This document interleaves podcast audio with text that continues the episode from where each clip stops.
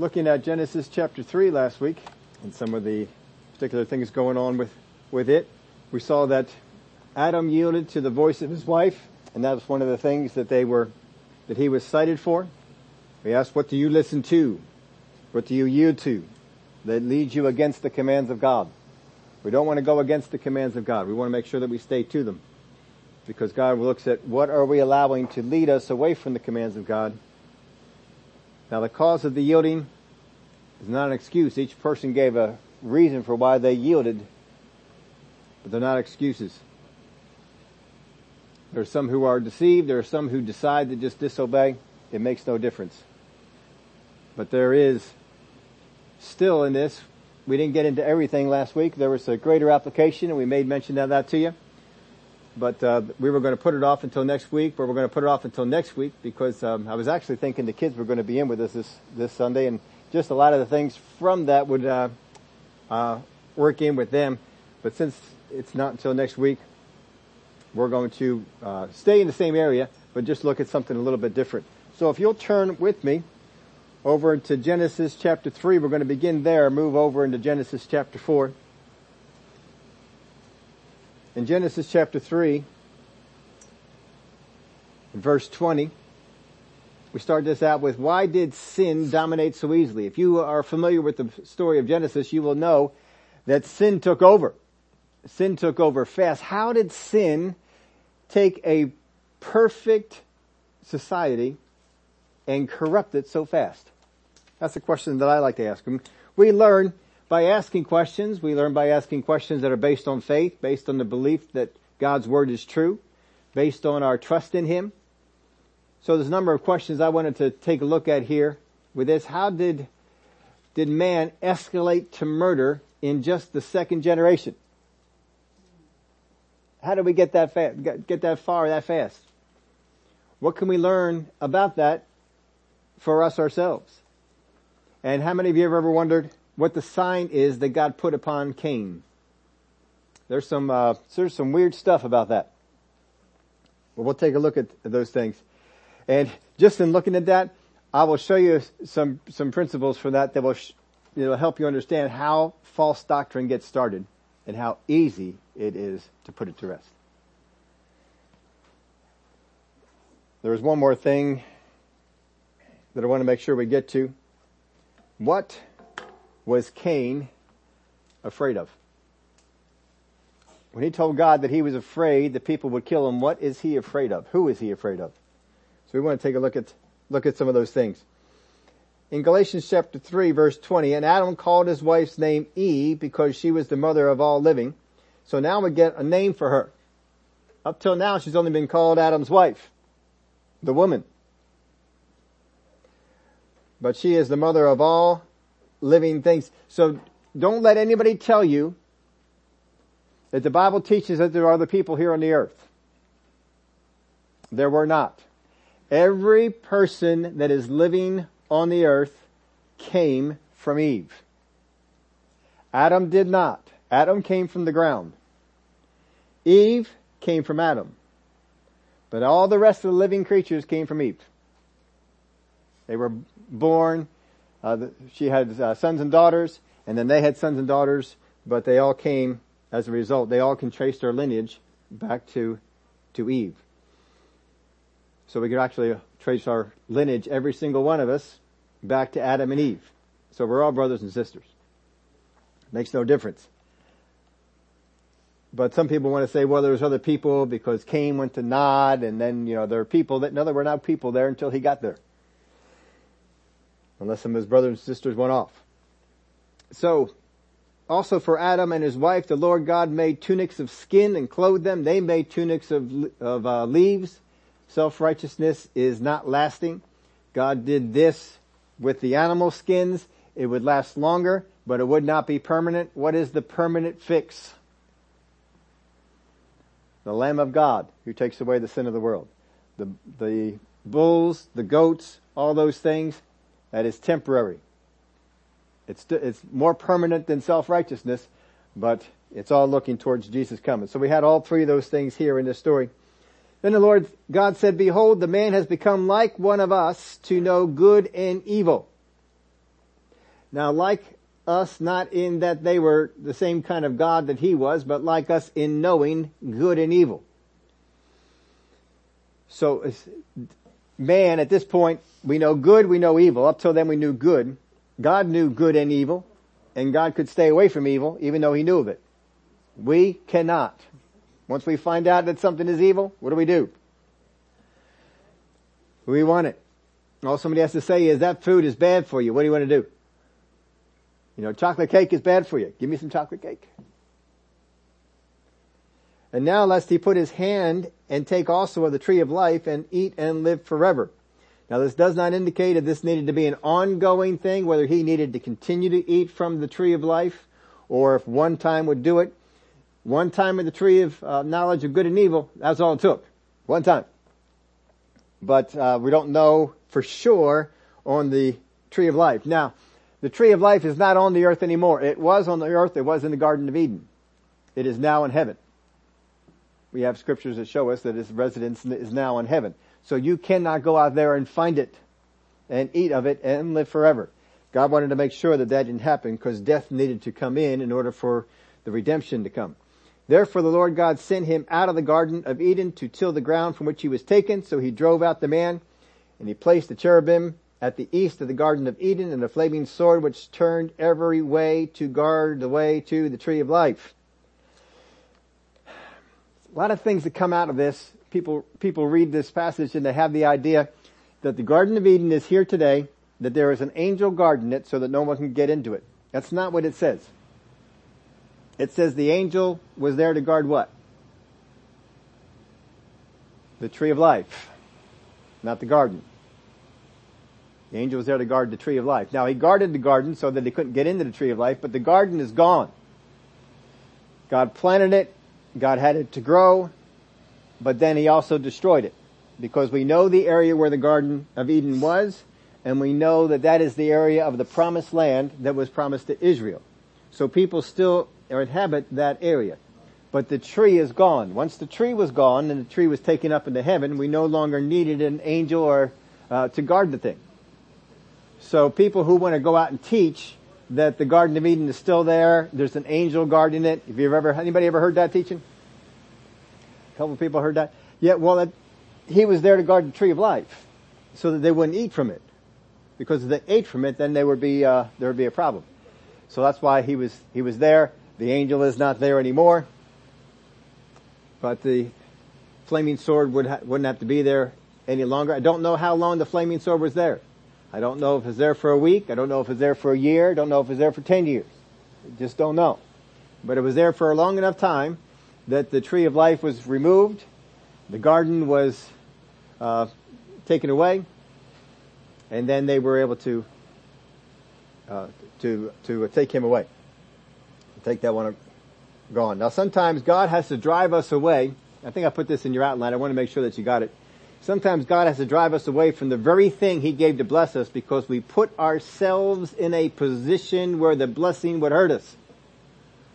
Adam and Eve put themselves in a position where the blessing that God gave them in the, in the garden, the blessing that God gave them in the tree of life that was in the, in the garden, that that would hurt them, but it was intended to be a blessing. Make sure you keep yourself in a position that the things that are to be a blessing of God don't become something that hinders you, that hurts you. You'll see this even in the, in other places in the, in the Bible. King Saul was given something that was supposed to be a blessing in the, in the kingship, but that became something that was no good for him and it was taken away. It, uh, it ended up hurting him. Now it hurt him because he was in the wrong position. Jeroboam had the same kind of thing going on and other people were in positions like that too. Make sure you keep yourself in a position to enjoy the blessings of God. Don't get in a position where the blessings are not going to help you or they're going to hurt you. But there were things that were lost when they were kicked out of the garden, when they had to go out into the field. I wrote down some things that they lost. Not necessarily that you write them down, but you may, uh, may want to or may even come up with some more. One thing they lost was walking with God. They used to have walks with, with Jesus in the garden. They lost that. They lost that, that close communion with Him. They lost the garden. They lost the harmony that they had. They lost the tree of life. They lost only knowing good. They lost their state of righteousness and sinlessness. These are things that they lost. And you can't get them back. They are gone. They're lost. God didn't intend for them to lose them, but they did. There are some times that God puts things in our life, but because of our decisions, because of the way that we have gone, we lose some of those things. Doesn't mean you can't get it back. Some of them might be able to get back. They were not able to get these back. Disobedience has a cost. We may not see it. We may not understand the how and the whys, or we might not feel it right away, but disobedience has a cost. The devil loves to sell Christians on the fact that if you just do this, you can enjoy that and just repent and everything will be fine. There is a cost to disobedience. There is a cost to pursuing things that God is not attached to. There's a cost to saying that God is attached to things that he did not attach himself to. We see that a lot in the, in the Bible. Verse 1 of chapter 4. Now Adam knew Eve his wife and she conceived and bore Cain and said, I have acquired a man from the Lord. Then she bore again, this time his brother Abel. Now Abel was a keeper of sheep, but Cain was a tiller of the ground. Now there is a thought out here in reading these verses that Cain and Abel are twins. Anybody ever heard that? There is a thought that Cain and Abel are twins. The reason for it is this. The most times when the, when the births are separate, the conception is also separate. So you'll see this. Then she, um, now Adam knew his wife and she conceived and bore Cain. It does not say that she conceived again. A lot of times when it has list the sons that were born, the kids that were born, she conceived and bore so and so, she conceived and bore so and so. It will say conceived and bore, but here it doesn't do that. And when it talks about people that were twins, we don't have the conceived part talked about twice. We only have the born part talked about twice. So that's why the thought is there. It is possible. I think from the names, I would argue against it. And I'll show you why I would, I would do that. But it is possible. I just want to let you know that is a, that is a thought. I can't tell you that it didn't happen that way. But the, uh, the people back in these days, when they named somebody, it meant something. Eve's name meant something. She was named Eve for a reason, because she was the mother of all things. Adam was named because he was the first. He was the beginning. The names had a reason. Abraham had a name that had a reason, that a meaning for it. God changed his name for a reason. The sons of Abraham, they had names that meant something. People named their kids things that had a meaning they, they named you were going to be this. Remember when Benjamin was born? Son of my sorrow. And they changed his name. They didn't want him to have that name the whole time. Instead of son of my sorrow, he was called son of my right hand. So he was, his name was changed to Benjamin. Because names meant something. So with that in mind, take a look at the names that we have here. And she conceived and bore Cain. So Cain is born and she names him Cain. This means possession. And she says, I have acquired a man from the Lord. So she is saying by naming him Cain, Cain means possession. It actually is, uh, you know, means like you would go out and, and uh, buy sheep or acquire livestock or you would gain, it's a possession. When she called him Cain, she says, I have gained a man child. And I have gained, gained a male baby this would seem to indicate, at least to me, this indicates to me that probably the firstborn is not a boy. She probably had at least one girl before Cain and maybe a couple. If you were, uh, if you were a family and you wanted to have at least one of each, and you were, you were having the, the babies and you had a girl. Alright, we got the girl. Alright, this is, this is great. And I'll tell you what, if you could ever plan this thing out, have the girl first. Have the girl first. You have the girl first, I've said this many a times. You have the girl first, the girl will be a second mama. She will help, she will change diapers, she will fetch things, she will cook things, she will clean things, she will do stuff. Males are useless. You have that boy first, he don't care about changing no diaper, he don't care about fetching no diaper bag, he don't care about, no, we don't, we don't need to mess with that. But somehow the girl just seems to pick that up. You get that, but uh, she may have had one, two, three. I think there was a couple of them because we're, we're thinking, all right, you're, you're pregnant. I wonder what we're going to have.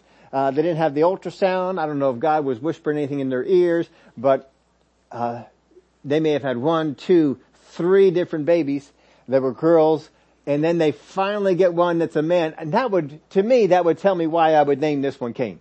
I have got a man child from the Lord. Now what's important here, everything living comes from Eve. If all you have is girls, guess how long this race is gonna last? If all you had is boys, guess how long this race is gonna last? Not gonna last very long.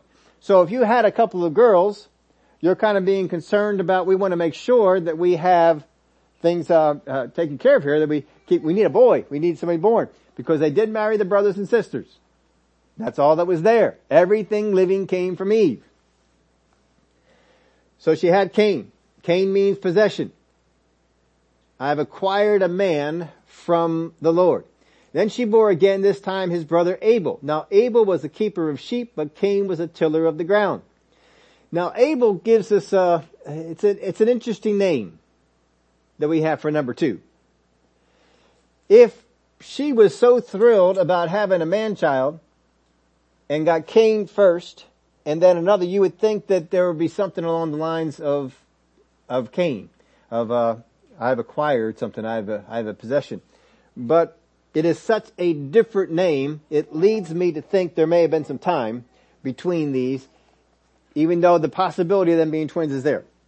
Abel, it comes from, and I wrote, I don't usually ever give you the, the uh, Strong's number.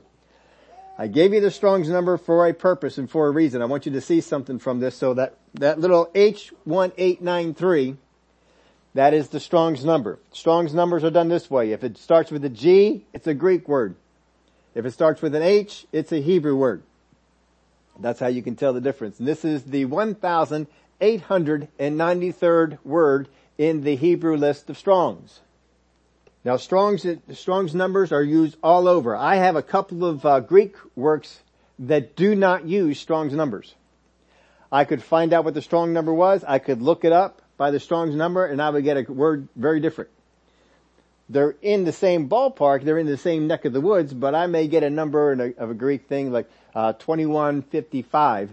And in the other work that I have, it may put it at uh, 2198 they're just uh, a little bit off. They have uh, more words, less words. I don't I don't know exactly how it is, but they uh, they're just a little bit off. But here we have the Hebrew word, and I wrote it out there. This is how it is spelled in the English. It is either H E V E L Havel or H E B E L. They use both of those. Depends on which work you're looking at.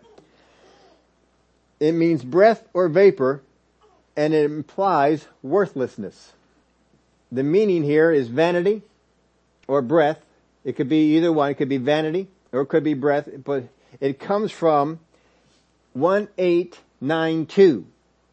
It comes from this name 1893 comes from the Hebrew word numbered 1892.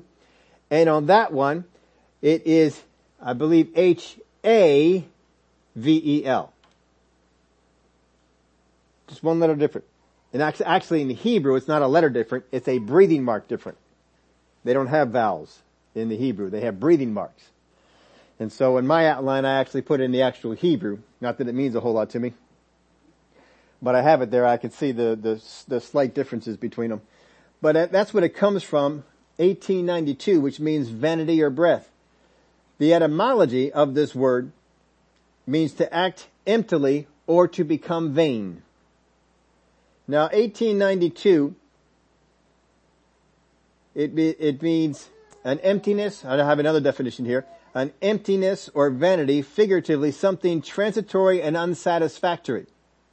Something transitory or unsatisfactory. Can you imagine that if you gave birth to one, Cain, and you are thrilled that now you are in possession of a man-child, that the next boy who was born, if it was a twin, you are calling worthless, unsatisfactory, vain, or vanity. How does that happen? If they are twins, how do you go from the place of valuing Cain so much to valuing Abel so little that you give him this name?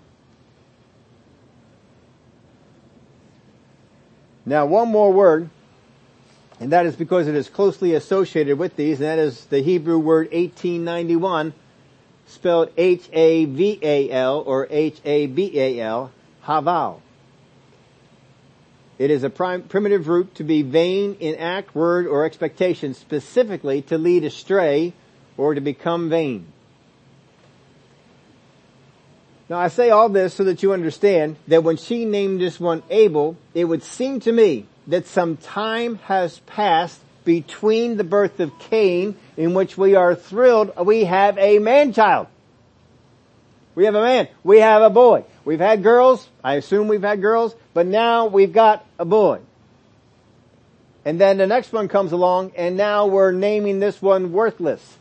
Some people do teach this, that Cain was called Cain and Abel was called Abel after all the things that had gone on with him. And that Abel was called Abel because it also means breath in that his life was just a fleeting breath and he was gone. They name people names and expect them to live up to them. This happened with Adam and Eve, and it happened, we see in the, Abraham and the other people that come after, after this. It would seem to me that they named these children before any of these events went on, and this is what they were expecting, or like in the case of Benjamin, they name them after events, or they named them after what's going on in their lives. So I put, I have to put this together. I don't know. I can't go any other place in scripture and, and pull things and try and get some things out of this. But what I am anticipating from this is that maybe we've had one, two, maybe, maybe as many as three girls. We get Cain. And now we are, um, we're excited because now we got a boy. Not saying she didn't get excited for the girls. I'm just saying now we got a boy. Now we at least got, uh, we got everything covered. Now we'll have some more then some time went, maybe she had another girl, maybe, maybe not, maybe Abel was born after that. It seems like Abel and Cain are closely related or close in age. It just, uh, I get that impression just reading the story that they're close in age. It could be that with Eve, she has been out of the garden. She has been away from the walks with Jesus. She has been in this world in which sin is going on and she has seen that life is just not as special as it used to be. Not as good as it used to be. In fact, I think life is just a little bit on the worthless side. We had it, it was so good in the garden, and now we've got to fight for everything. We got all these things around here. We got a few things out here want to kill us. We got a few of those animals out there, they want to kill us. We've got uh, a, a lot of work going. Things are harder than they were before and maybe she is just gotten that on, on a bad day or a bad year or a bad month, whatever it might be, of the fight, and she's just saying, you know what? I think life is just worthless. And she calls Abel by that name. Could you imagine having a name that people understand as worthless, as vain, as vanity? This is your name growing up? And Cain, I'm possession. She was happy when she, when I was born. Could you see a little bit of that rivalry going on between these guys? So that maybe Abel wasn't, um, wasn't quite feeling all that great. Now there is some writings and some of the Jewish, Jewish, uh, historians have, have write, written this about this time that Cain was the person with the highest character and Abel was more of a low character person. I don't see any hint of that from scripture. That is some of the things that the, is written and uh, historically, but how did Adam and Eve get from the place of being grateful for a son to life is just worthless? They were once filled with life. They were once filled with joy. They were filled with peace, goodness, so many other things. the cost of disobedience, it wasn't known at the time, but they're paying it now. And it was a pretty high cost. Don't let the enemy ever sell you on the fact that you can just disobey and everything's going to be fine. Don't disobey. Don't not follow God. It may cost, but that's a pay the cost. Brother Hagin used to always teach us about about this when we were down there at school. And he would say, why do people advertise? Why does McDonald's put those big billboards up on the, on the street so that you can, you can read them? McDonald's, one mile ahead, take exit. Why do they do these kind of things? Why does Coca-Cola buy an ad to make you feel good about their product? It costs them money to do, to do that. Why do they do it? Because they feel like if I put that money out now, I will reap more down the road.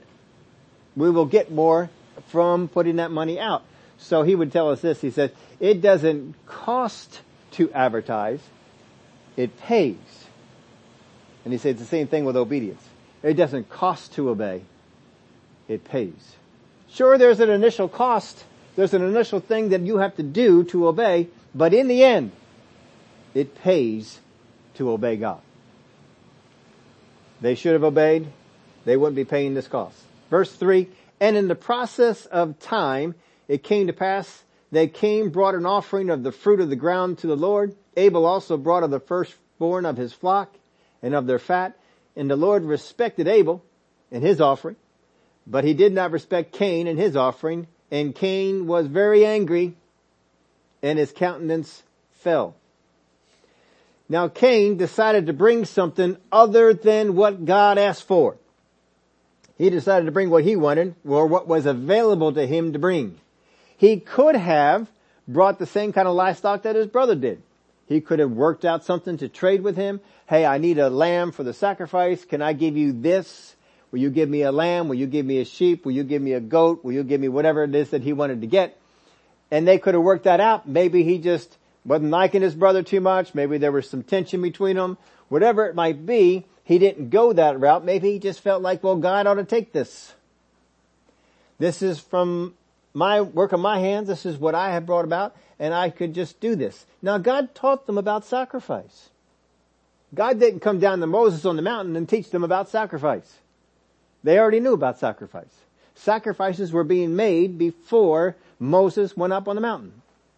There were sacrifices were going on. God told them how to do it. In fact, he probably even showed them when he made their tunics, he probably showed them this is a sacrifice and this is what we do when we miss it. We have to kill an animal. And then we have to offer it in this way. And he taught them and he showed them. And then Adam and Eve would have taught and showed their sons and daughters what to do and how to do it. And so Cain came to a place where he decided not to do it that way. Probably in the beginning, mom and dad put up the sacrifice. They brought the sacrifice for them. But there came a point where he had to do it himself. Where he had to bring it on his own. He decided, I'm not going to bring the live animal and kill it and then burn it and do all those things. I'm going to bring my stuff. My, the, the fruit, the grain, the things that came from the ground, and I'm going to bring that. And God was not accepting it, but Abel's was accepted. Now anytime that you get into a place and you can tell that God's accepting this person over here, but God's not accepting me. And we don't even, you may not even know that for sure, but you feel like that. Maybe you have been in a church and uh, this person over here, they got healed. This person over here, they didn't get healed.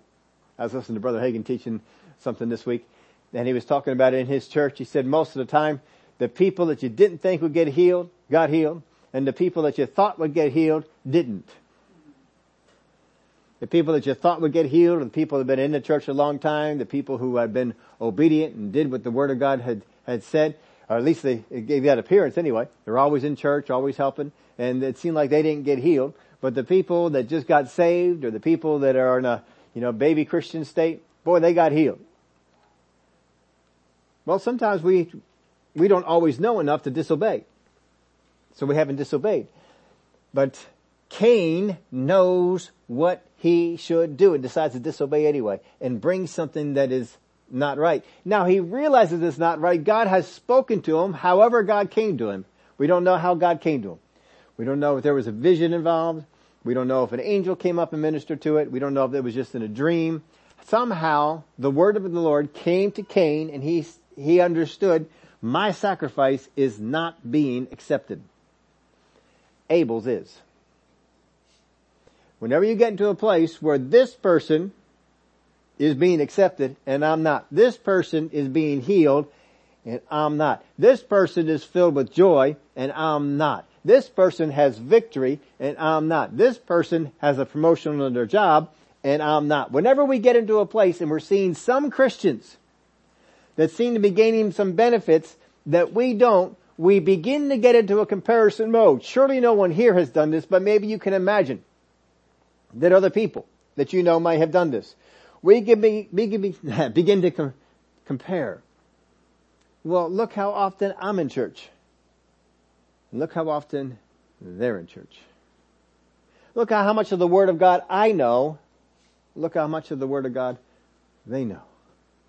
Look at the habits I've gotten rid of and look at the habits they still partake of. And we begin to compare. And we begin to say, well, I don't think, you know, if, if God was just, He would not heal them, minister to them before He ministered to me. And you begin to get angry. And you begin to think, God, how is it that that person can get healed? You go into some big meeting, evangelist is there, they're laying hands on people. You see this person go down. I know that person. I know their faults. I know their shortcomings. And they went on down there and they got hands laid on them and jumped up. Oh, so happy. They got healed. Healed right there on the spot. But you didn't. And you begin to get mad at God because who else are you going to get mad at? God, why is it that you would minister to this person over here? Why would you do that? But not do it to me. And it said it came, was very angry and its countenance fell. Now if you knew that God came, if God came to you and ministered to you in such a way that you knew it was God and God said, your sacrifice is not being accepted, Abel's sacrifice is being accepted, how many of you say, well, I just make my sacrifice like Abel's? There you go. Problem fixed, right? No. He doesn't do that. He keeps bringing the same sacrifice, expecting that eventually God's going to come to his side. God's going to see things the way he sees it. God's going to do things the way he wants it done. But God doesn't change. God doesn't come over. He doesn't do it. He has corrupted what God has said. Now, uh, sometimes I get feedback from some people. They think I'm a little too much of a stickler for the word. I've heard that from people. I've heard people, you know, they they sometimes even pick on me for it. If it's not in the word, I won't do it. Yeah, well, that's just you. You need to get loosen up a little bit. And people will tell me about doctrines that they believe in, but there is no evidence for it in scripture. No one taught it. No one did it. Well, if no one taught it, if it's not directly taught, you know my three pillars. It needs to be taught clearly, often, and somebody needs to have done it. I need to see somebody to have done it if I'm going to have a doctrine that comes into my life and changes my life, that I alter my life around, that's what I need to see. And people will come up. They've, we've had all kinds of things. We've had people with the flags. We're waving the flags. You don't see any flags in this church. We don't have flags. We had somebody one time who tried to bring them in. And we dealt with it immediately. I went to the back. I didn't make it a big deal in the meeting. I told them that's not for here. Oh, you don't do that here? You, knew I didn't do that here. And they put the flag away and that's the last time we ever saw the flag. We don't do those things with those horns, the, the, the shofar. We don't do stuff with the shofar. My wife has been out at meetings and they gave her printouts of multiple pages teaching them about how they are to deal with the shofar and how you can blow the shofar. And that if you blow the shofar and make this tune, this demon spirit flees. And if you, yeah, I did. And if you blow the shofar in this way, has to be a shofar. You can't go out there and get no brass trumpet. You need a shofar. And if you blow it this way, you usher the Holy Spirit to come in and to do these. This was in the documentation. I'm not buying into that. You know why? Because there's nowhere in the Word of God where it clearly teaches that this ought to go, go on. It doesn't teach it. They have documentation, but it's not in the Word of God. I don't have anybody in the Word of God who blew the shofar and knocked out a spirit. You know what did it?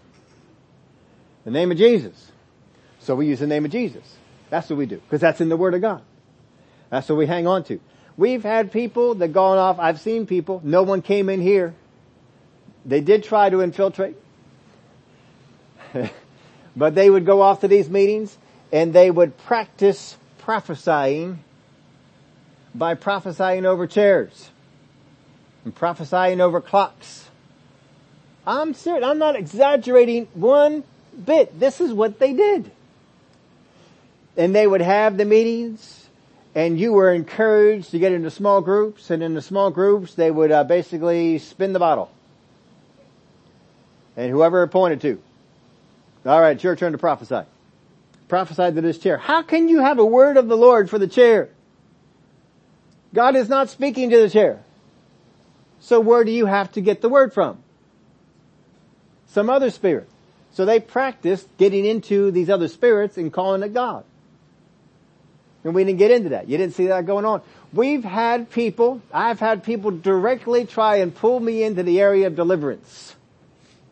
I believe in deliverance in that you cast out the demon. When he shows himself up, I don't need to know anybody's name.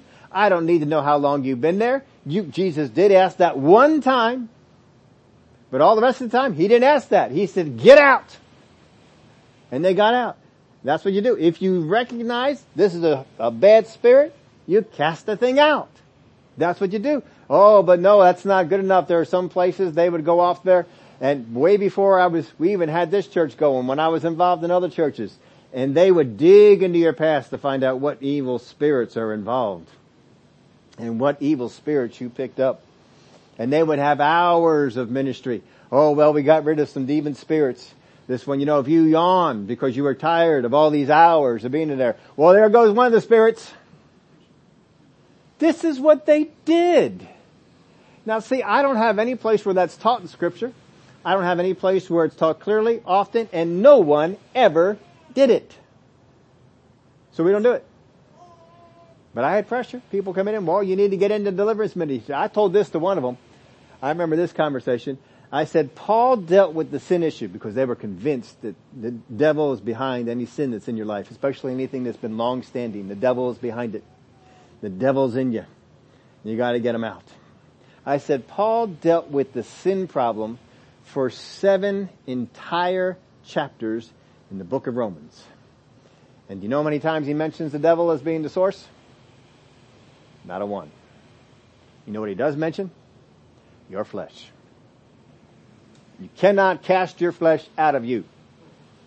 It is there.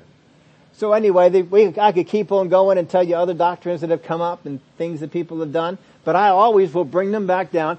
Does the word teach it often? Does it teach it clearly? And has someone done it? If they don't, I don't practice it. I won't teach it to you. If you want to go off and follow after it, that is your thing to do. It is not my job to convince you that anything is right. It is my job to, to, preach to you the Word of God and to teach you the Word of God. That is my calling. That is my job. If you want to go off there and believe anything else, that's fine. Go ahead. But there's a whole lot of wrong things. Paul dealt with them. He called them doctrines of demons. And they, they start off small. And they got into Cain and they told Cain, has God really said that you need to bring a live animal? Because what you have, this is what you have, and God would be most pleased if you took what you have, what your harvest is, and you gave that to God. And he accepted that doctrine. And he went on and lived it. Even though the direct word from God was different. You will find this. If you want to find out if it's a doctrine of demon, I tell you, this is a litmus test that I do. If I want to find out if it's a doctrine of demon, disagree with the person on scriptural grounds and see what they do. If they get mad at you, if they yell at you, if they cut off fellowship from you, they do these kind of things, it is a doctrine of demons. that has always proven true to me. If I just get in there and, anybody ever been around for that, what is that called? Inner healing? Anybody ever remember her? Don't raise your hand got involved with it. Just, just, have you ever heard of that? inner healing. That was some of the biggest bunch of garbage that ever was displayed. Because they took all the power out of the Word of God and they put it into the people that would come into your life and would speak into your life. And you were dependent on these people coming in and speaking into your life. You were dependent upon these people finding the thing that you needed for inner healing and you became dependent on those particular individuals.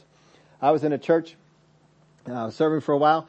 The leadership was going after this one particular thing because there was one person on the elder board that uh, really loved this stuff and oh, he convinced the pastor to bring them in. He convinced the board to bring them in. Everybody was bringing on because that church was run by a board. It's run like a corporation. We don't run churches like corporations. You run churches like churches. You get people involved. Anyway, that's what they were doing. And so they had this thing going on. I was the only one who stood up to them and said, I'm not going. It is wrong and I will not be here. I was the assistant pastor. I will not be here. And the elder who was trying to do, well, I think you could really gain, you could really benefit from this. I said, I gain from having the Word of God come alive in my life, not how other people want to become strong in my life. I stayed away from the meetings. Everybody knew I didn't go to the meetings. I didn't go around preaching against the meetings. I just didn't go. I stayed away. I won't buy into it. If it's not in the word clearly, if it's not in the word often, and if somebody didn't do it, I don't need to mess with it. I just don't. There's a, so much in the Word of God that is written clearly, that is written often, and that people did that I still don't understand fully. Anybody else can uh, can relate to that? Are there things in the Bible that you still don't understand? I want to work on those. I want to get a better understanding of those. But somebody got into Cain's head and told him you can do this. You can follow after this kind of a sacrifice. And he was so set on it that the very person, Abel, who reminded him that this is not the way that you can go, and Abel kept coming in and doing it the right way, he rose up and killed him. That's a doctrine of the devil. That's a wrong doctrine. There's plenty of doctrines of devils in the churches today. You see, if you want to come up to me and say, I don't believe that there's a, that the pre-tribulation theory is correct. I think it's false and I think we're going through the tribulation. You know what I'll say to you? Enjoy it. Have fun. And I'll go off and I'll still have fellowship with you. I have no trouble with that at all. If you want to believe, I'll show you the evidence for it in the scripture. And if you still want to believe in a post-trib uh, rap, that's fine. That's what, go ahead. Because I'm not going to lose fellowship over over that kind of stuff. You have to be careful of these things. Cain had gotten into, into this, the sacrifices, and he was convinced this is, this is right. He was very angry, and his countenance fell. And he gets mad at God. And when you get mad at God, you will take it out on people. When you get mad at God, you will take it out on people. You know why? Because you can't take it out on God. I'm mad with God, but I can't take it out on Him. It's kind of like when you were little and you had a dog and you got mad at your parents. You can't take it out on your parents. Who can you take it out on? The dog. You go out there and you kick the dog or you yell at the dog or you do something to the dog and your parents say, why are you doing that to the dog? Dog didn't do nothing. Well, the reason was I'm mad at you, but I can't do that to you, so I'm going to do it over here. This is what he does. So he's getting his anger and he's going to let the anger fly towards Abel. But Abel's not the reason why his sacrifice is not being accepted. Cain is the reason. We can sometimes do this with ourselves. Sometimes we look at our wife, our husband, our boss, a friend, child. They want this. They want me to do this, but I'm only willing to go this way. I'm only willing to do this. And we get mad at their response. We say, you know, maybe the kid wants some, wants a drink. I want chocolate milk. I can understand that. Totally understand that. And, uh, mom and dad have decided that we've had enough chocolate milk or we've had enough whatever. You can have water. And the kid gets upset. No, I want chocolate milk. And throws a fit. Right? He wants his, his way. Cain wants to throw a fit. Get his way. So the Lord said to Cain, why are you angry? And why has your countenance fallen? If you do well, will you not be accepted? And if you do not do well, sin lies at the door and its desire is for you, but you should rule over it. So God knows he's angry and he knows why he's angry. But he's asking him to, uh, you know, why are you angry? I want you to evaluate. Why are you angry? Now you've done this for yourself. How many of you have done this with a child? How many have done this even in an employment situation? They're angry because something didn't go your way and just say, why are you angry? You know exactly why they're angry. I didn't get the cookie. But you want them to state it. You want them to say it. You want them to see it. So God is saying, why are your, why are you angry and why is your countenance fallen? If God ever comes up in your spirit and asks you a question about something, understand this. It is not because he doesn't know the answer. God never asks a question that he does not already know the answer to. He's a good lawyer. Lawyers are not supposed to ask questions they don't know the answers to. God never asks a question he doesn't already know the answer to. Already knows it. We're going to see that again coming up here. So he says, if you do well, will you not be accepted? And if you do not do well, sin lies at the door, and its desire is for you, but you should rule over it. Sin is looking for an opportunity in your life. One of the things it will do is it will try to get you to get off the word. That's why it's so important in churches in America, in churches wherever they are, you need to teach the word. The most important thing that you need to have in your life is what does the word say? If I have it down what the word said, we would be out of a lot of our problems. If Adam and Eve just did what God's word said, we wouldn't have any problems. If Cain would have just done what God's word said, he wouldn't have this problem. Most of our problems are because we compromise the word. We don't know the word. The enemy gets in, gets us to follow after something. Don't let him do it. So here's a simple solution to what's going on. Do well. Right? If you'll do well, you'll be accepted. Not a, not a mystery here. But sin will look for that opportunity in your life.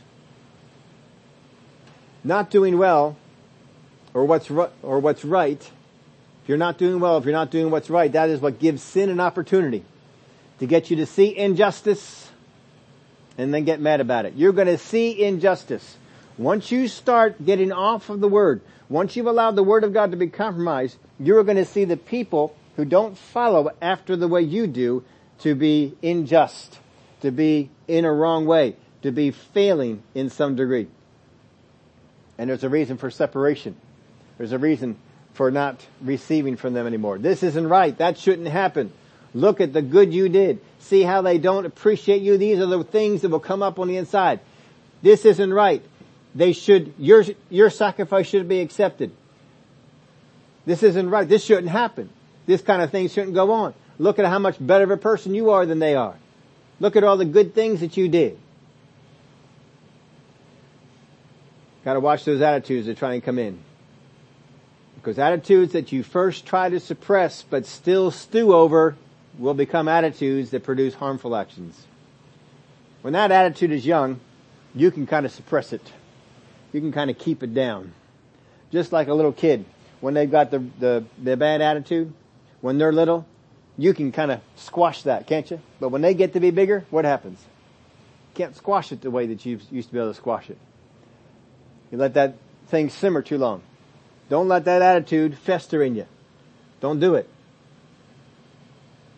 He said you should rule over it. Now in the New Testament, we see some teaching on this. I gave you one here in the in the outline. And do not present your members, I'm actually going back to verse 13. And do not present your members as instruments of unrighteousness to sin, but present yourselves to God as being alive from the dead and your members as instruments of righteousness to God. Now the verse I gave you in the outline. For sin shall not have dominion over you. For you are not under law, but under grace. Sin is going to try to have dominion over you, but it's not supposed to. Same thing he's telling here to Cain.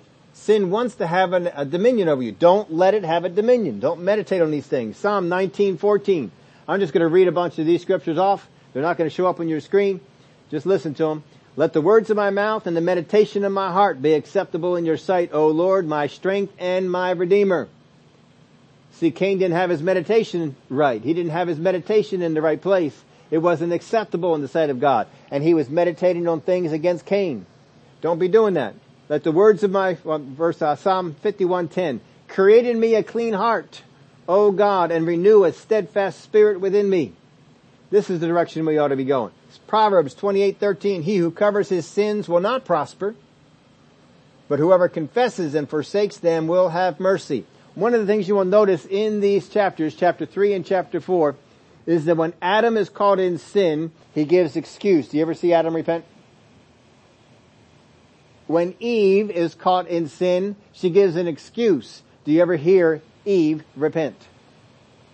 When Cain is caught missing it, not measuring up, whether it be with the murder of his brother or in the wrong sacrifice, do you ever see Cain repent? We always look at the, what would happen in history. What would happen if Adam and Eve just didn't eat from the tree? What would happen? You ever wonder that? What would happen? Well, I also wonder this. What would happen if Adam and Eve, instead of offering excuses, simply repented? What if they just said, I have sinned? What if they did that? I don't know how much would have changed. I don't know if anything would have changed. I just wonder, what would have happened if they repented? We know what happened in the life of David when he was caught in sin and he repented. Good things came. Now still some bad came. There were still some results of the sin, but good things still came. Saul, when he was caught sinning, when he was caught missing God, he didn't repent and he continued to go down until God finally said, I've rejected Saul from being king. Always repent. When God brings something to your mind, when God says, why did you do that? I have no idea and I'm sorry. Just immediately repent. That should be your reaction. Tell me everything that I did that was wrong. I am sorry, but I want to make sure I don't ever do it again. Don't ever try and defend yourself to God. If God is asking you a question, He already knows the answer. Find out what it is from Him. 1 Corinthians 16, uh, 6, 19 through 20, or do you not know that your body is a temple of the Holy Spirit who is in you, whom you have from God, and you are not your own, for you are bought at a price, therefore glorify God in your body and in your spirit, which are God's. Don't ever forget, we were bought with a price. If you don't rule over sin, it will rule over you. It is something that you have to do on a regular basis. Now God will teach you about spiritual life in the things that you are involved with, the same way that He taught me about spiritual life in the things I was involved in. So I can, all I can do is tell you stories of what I was involved in. You have stories that are probably just as effective in things that you were involved in. But I didn't learn this until I went to college. And I got into college and I got involved in cross country and I did my first couple of races and I found out something about races. That there is a battle. You all think that a race, that people, you know, they're, they're, they're tired, you know, they're, uh, you have no idea what goes on in a race races, I found out races are so extraordinarily painful in such an incredibly trying time on your body that I actually had anxiety that would build up before a race. Because of what I was going to face. Because of what I was going through. Now I wanted to. But when I went through and I, I, wasn't until my second year that I really started to learn how to do this and I only got involved in it to a small degree compared to some of these guys that are in the big, big on the circuit who work, can really push in. I have a great appreciation because I know the more you get into this, the more you can push it. But there is things that go on in your body when you push a, I'm not talking about working out. I am not talking about going out. You can go out there and run 10, 20 miles. You will never experience this. But when I would get out there and do the race for a six mile race, there would be a battle that would take place. There would be a pain that would rise up on the inside of me and that pain began to try and control my breathing and take my breathing out of whack. It tried to control my mind so that I was not able to concentrate on the things that I would concentrate on. It got so strong that it would rise up and it would control what I could hear so that I was not hearing many of the things that went on in the race. I have run by people who shouted things at me and I never heard them. Vision is one of the other things. It's one of the last things to go, but your vision is actually affected and you cannot see to the degree that you were able to before. In fact, it is a fight through the whole race, especially the last part of it. You are fighting with everything that you got to maintain a measure of control over your mind, to maintain a measure of control over your legs, to maintain a measure of control over your breathing, to maintain a measure of control over your vision so that you can still see. I don't care if I can just see what's directly in front of me, just so I can see. And so many times I would get through the race and once I got through and all the adrenaline for the race was done and I couldn't see sometimes, sometimes I couldn't see for a little while. My vision was gone. There was a, there would be, I had 30 minutes generally after a race was done. 30 minutes until everything would break down in my body. My muscles would ache. My stomach would ache. I couldn't eat anything. If I laid down, my legs would ache more. But I would lay down because my stomach was so, just from all the, all the, up and down, up and down, up and down. It was a battle. But if I got up to try and exercise my legs, oh, my stomach hurt. Oh, I felt like I was going to be ill. And then somewhere after that, it was a couple of hours after the race was over. I learned this about my body. Not everybody responds this way, I know that, but I learned this about my body. Once it, it hit, there would be a hunger that would hit, and if I did not eat something within the next five or ten minutes, I would be violently ill. And so I always kept bread around the apartment. And you have to try and drag yourself up. Your legs are aching. Everything is hurting. Your mind is still not completely your own and you try and feed yourself. You were, I was wasted for hours after a run, after a race. Runs are no big deal, but that race, that race taught me the battle that was there. And I learned how to cope with the battle that sin has. Sin wants control. God would teach me this. The same way this was trying to take control of your mind, the same, same way it was trying to take control of your hearing, the same way it was trying to take control of your vision. And list went on. Same way, sin wants to take control. Now, how did you fight it? And how can you bring that over into the spirit? And I would learn things about how to bring that over into the spirit realm so that, so that I could learn how to control that and how to have the victory. Because sin's desire was to rule over you. And I'll tell you this, when you are involved in a race for God, when you are involved in pressing in for what He has called you to do, this is when you will experience it. And if you do not learn how to take charge, and how to take over, then when you are in the midst of what God wants you to do, you will falter. Don't, don't let that happen. In Genesis 1.14, we read this before, I want to read it for you again. Then God said, let there be lights in the firmament of the heavens to divide the day from the night, and let them be signs, let them be for signs and seasons and for days and years, and let them be for lights in the firmament of the heavens to give light on the earth. And it was so. Then God made two great lights, the greater light to rule the day and the lesser light to rule the night. He made the stars, the, the stars also. God set them in the firmament of the heavens to give light on the earth and to rule over the day and over the night and to divide the light from darkness. And God saw that it was good. So evening and morning were the fourth day. What day was there light on the earth? Day one. Why is in day four we're dealing with two lights? They were always there, but they're influence on the earth had been taken away, and now God was putting that influence back in. He made the moon, He made the, the, the sun, and each one was to rule. This word rule is the exact same word that is used for rule that sin wants to have over you. When the sun comes out like it is now, it rules the day. There is no darkness. It rules it. At nighttime, the moon comes out. And the moon sheds a lot of light out there. And it rules the night. In fact, the moon can be so bright that you can't see some of the stars that are around it because of the brightness of the moon. That's the kind of ruling that's going on. That's the kind of ruling that you should have. You should dominate so much with the light of the God's, of God's word that when sin tries to come in, you rule over it.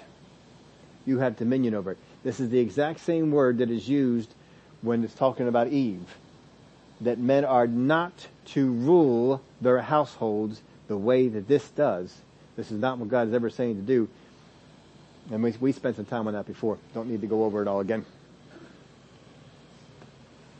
But sin's rule begins by us thinking on doing something different than God asked. See, that's one of the things I learned when I was racing. I learned it's in the mind. I have got to learn how to fight for control of my mind. If I maintain control of my mind, just at least a little bit of it, maintain control of my mind, I can maintain my vision enough to get through the race. I can maintain my hearing enough. I can maintain all these other things I need to do to get through the race. I can do this if I maintain one part of my mind. If I begin to think in my mind, this is too much. I can't make this work. I can't let, this can't happen. Oh, I'm just, I'm failing. I'm faltering. If I let that rule my mind, if I let those things come in, I am done on that race. I am done on that. I remember the, one of the first races I was ever involved in, there was an away race, and an away race, home races are much nicer because in a home race you know the course. You go here, here, here, here, here, here, here, done. You know exactly where it is. On an away race, that's not the way that it is. You're on somebody else's, you're gonna run it one time, you'll probably never run the course again. And so we were at this one, I forget what the school was, I can picture it. I can still see this course in my mind. It was 40 some years ago. I can still see it to this day. It left that much of an impression on me.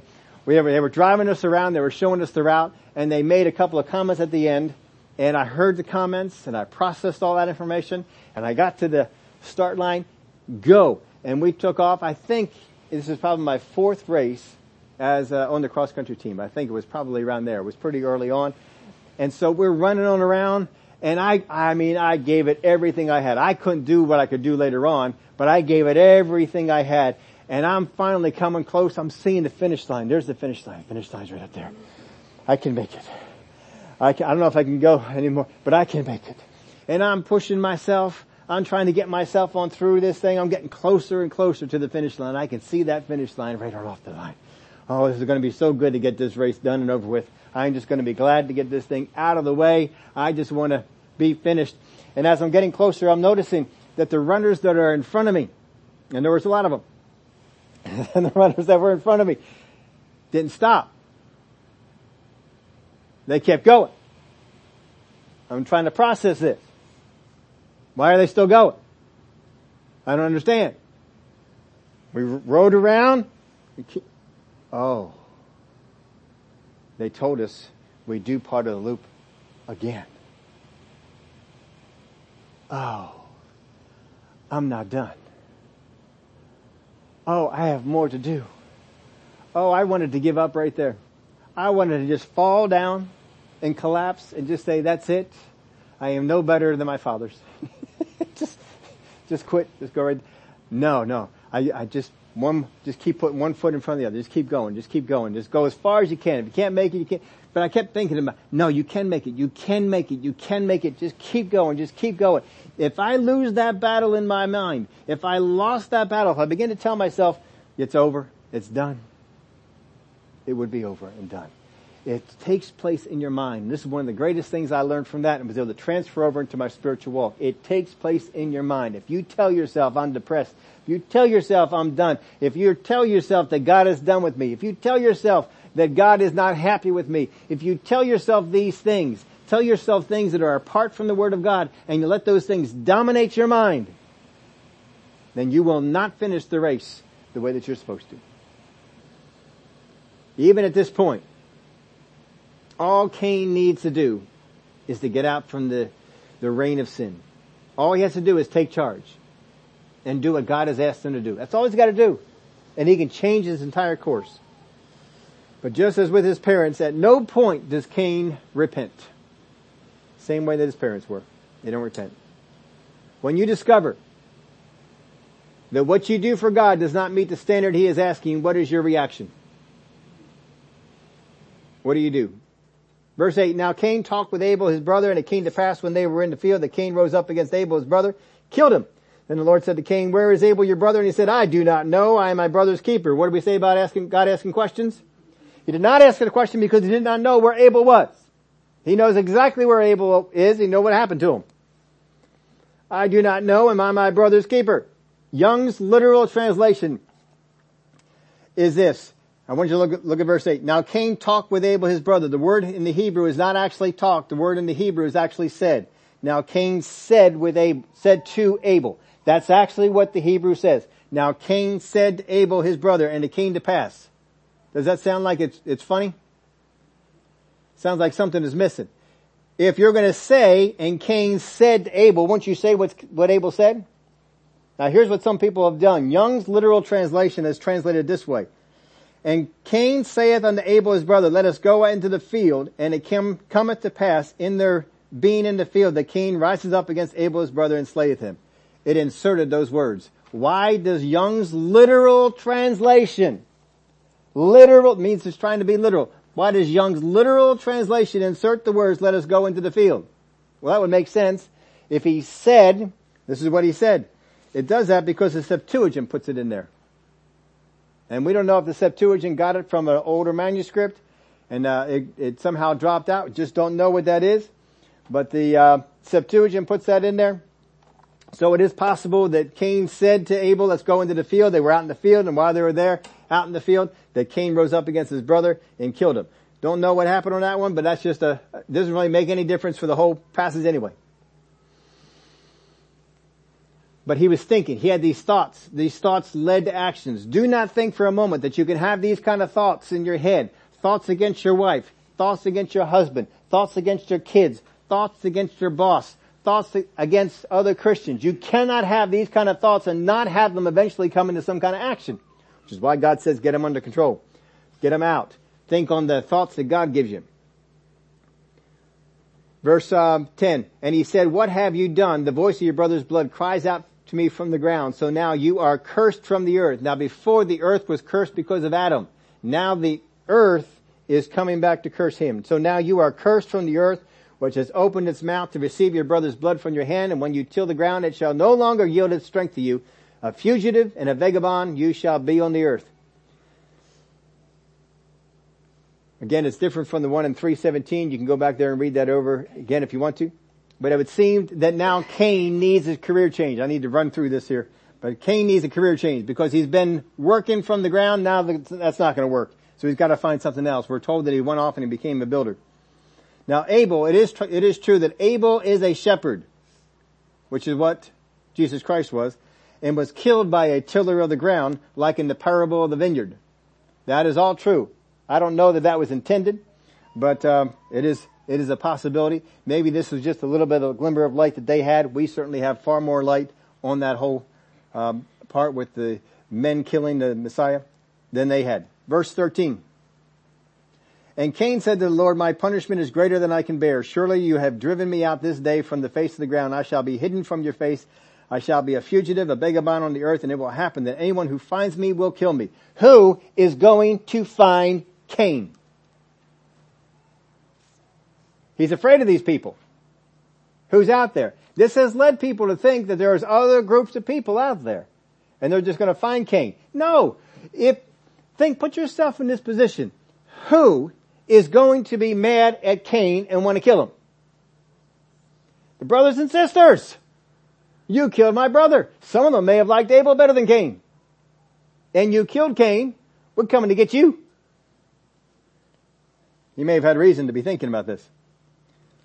And the Lord said to him, therefore whoever kills Cain, vengeance shall be taken on him sevenfold, and the Lord shall set a mark on Cain lest anyone find him should kill him. Alright, now, he never says what the mark was.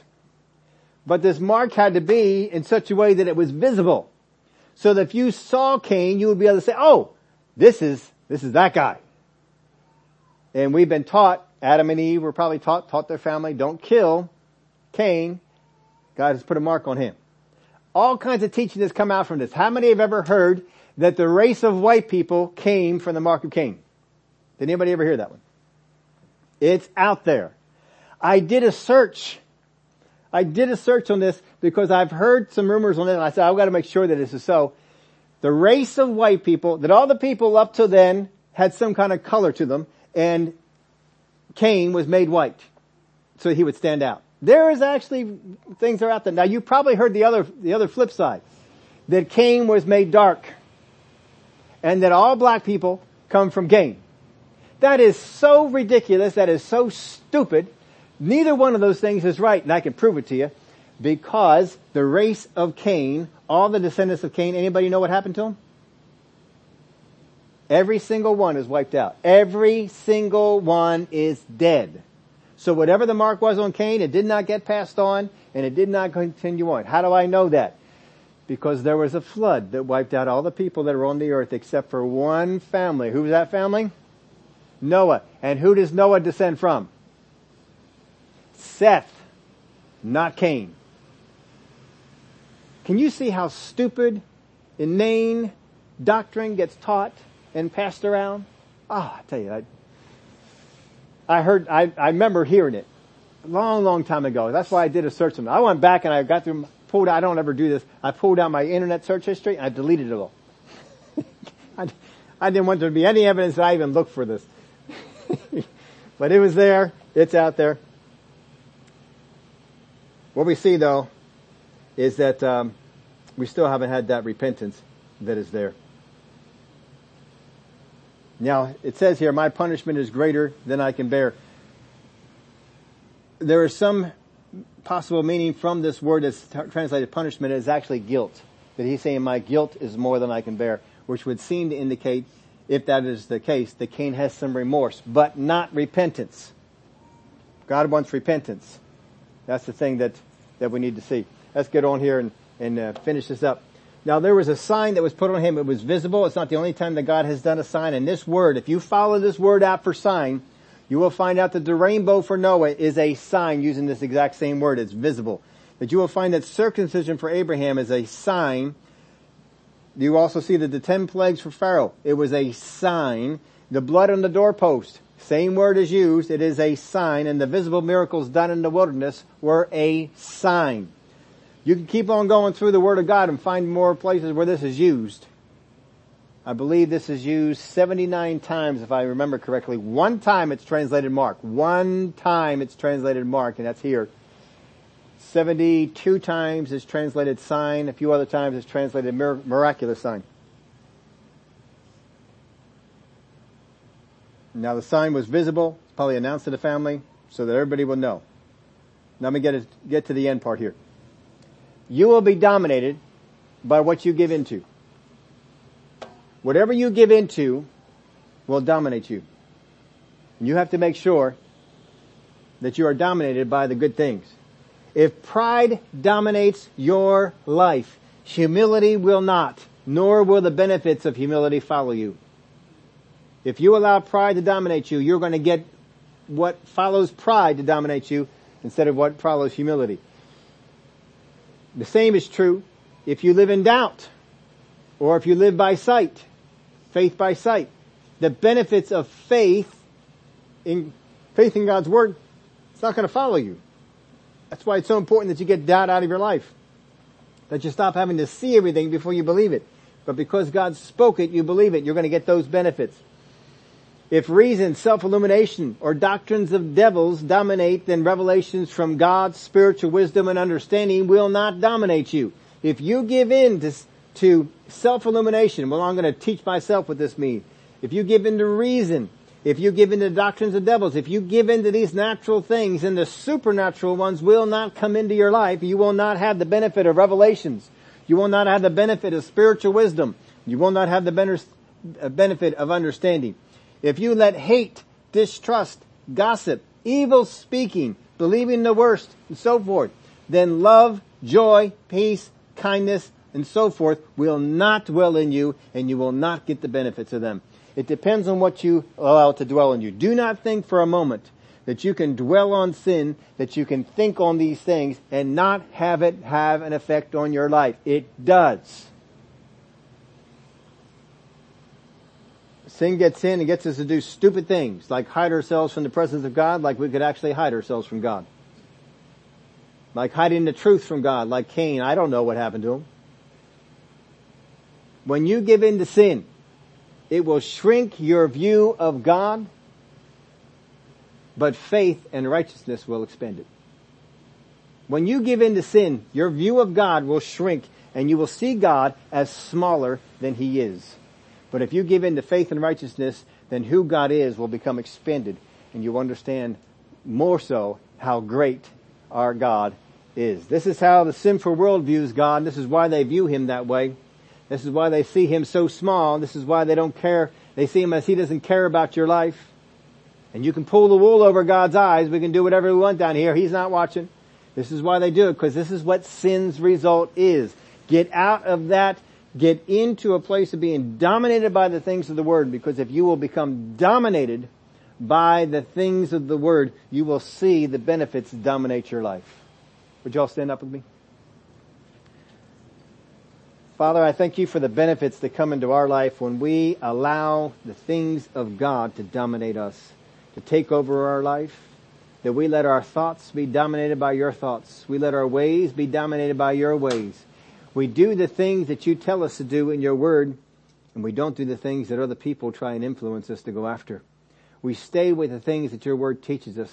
We don't allow it to become corrupted like Adam and Eve did. We don't allow it to become corrupted like Cain did.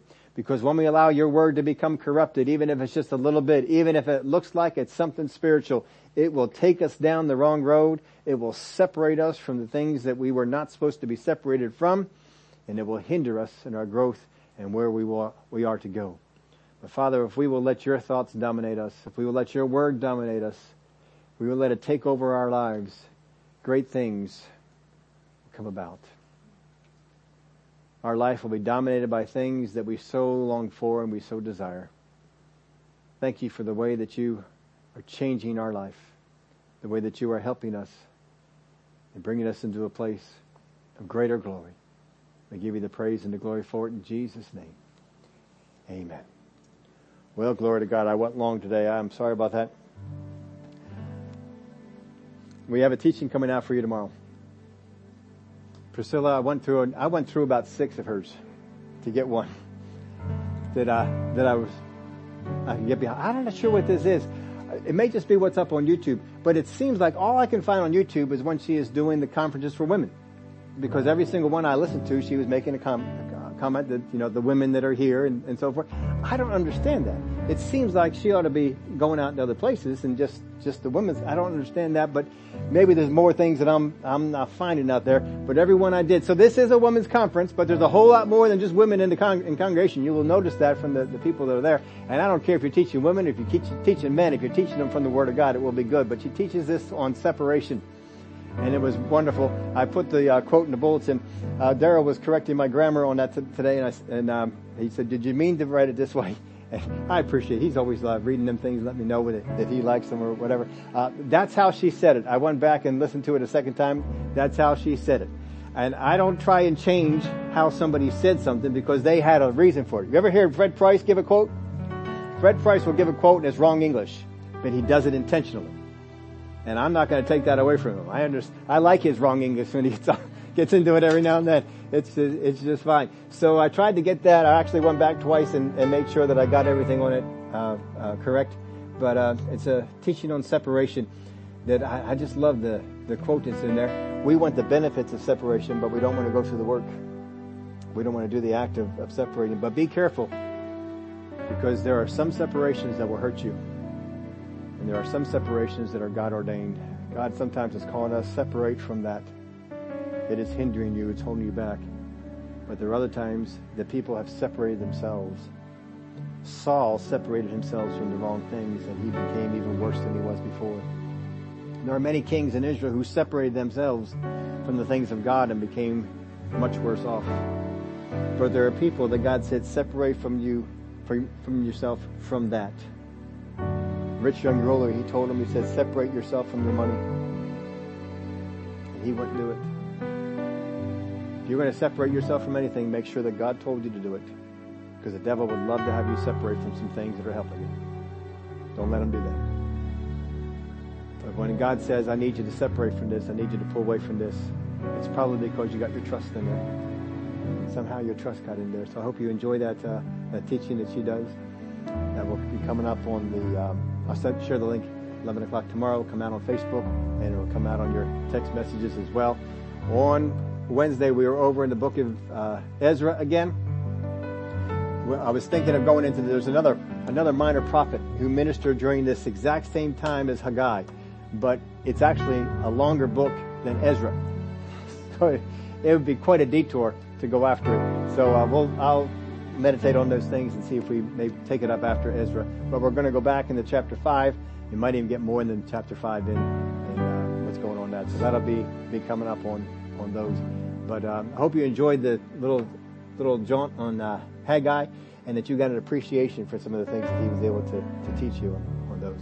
Have a great rest of the day. Bless some of the people that are around you before you get off and going.